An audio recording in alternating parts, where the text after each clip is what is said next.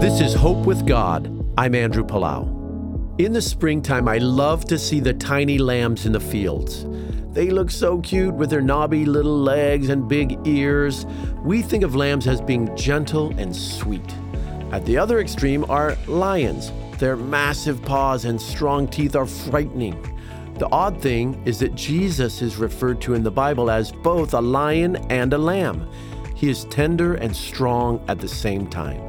There's a song we sing at church that brings out this contrast, and part of it says, Our God is the lion, the lion of Judah. He's roaring with power and fighting our battles, and every knee will bow before him.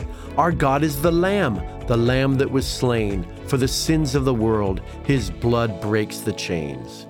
Yes, Jesus is strong enough to protect us, yet compassionate and tender with us. What a perfect Savior.